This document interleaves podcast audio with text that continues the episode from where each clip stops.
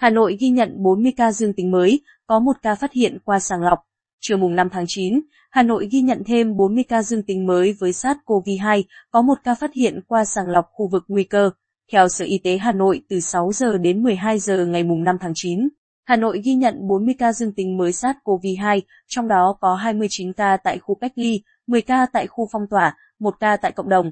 Các ca nhiễm mới phân bố tại các quận, huyện, Thành Xuân, 15 ca, Hai Bà Trưng, 7 ca, Thanh Trì, 6 ca, Hoài Đức, 5 ca, Hoàng Mai, 2 ca, Đống Đa, 2 ca, Ba Đình, 1 ca, Đan Phượng, 1 ca, Hoàn Kiếm, 1 ca.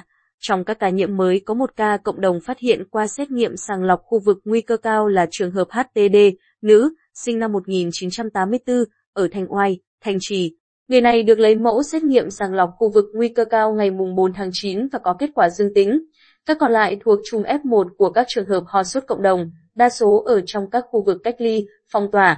Trước đó, sáng mùng 5 tháng 9, Hà Nội cũng công bố 6 ca dương tính mới, trong đó có một ca cộng đồng được phát hiện khi đi khám tại Bệnh viện Lão Khoa Trung ương và 5 ca đã cách ly. Như vậy, cộng dồn số mắc tại Hà Nội trong đợt dịch 4 từ ngày 27 tháng 4 năm 2021 đến nay là 3.520 ca. Trong đó số mắc ghi nhận ngoài cộng đồng 1.563 ca, số mắc là đối tượng đã được cách ly 1.957 ca.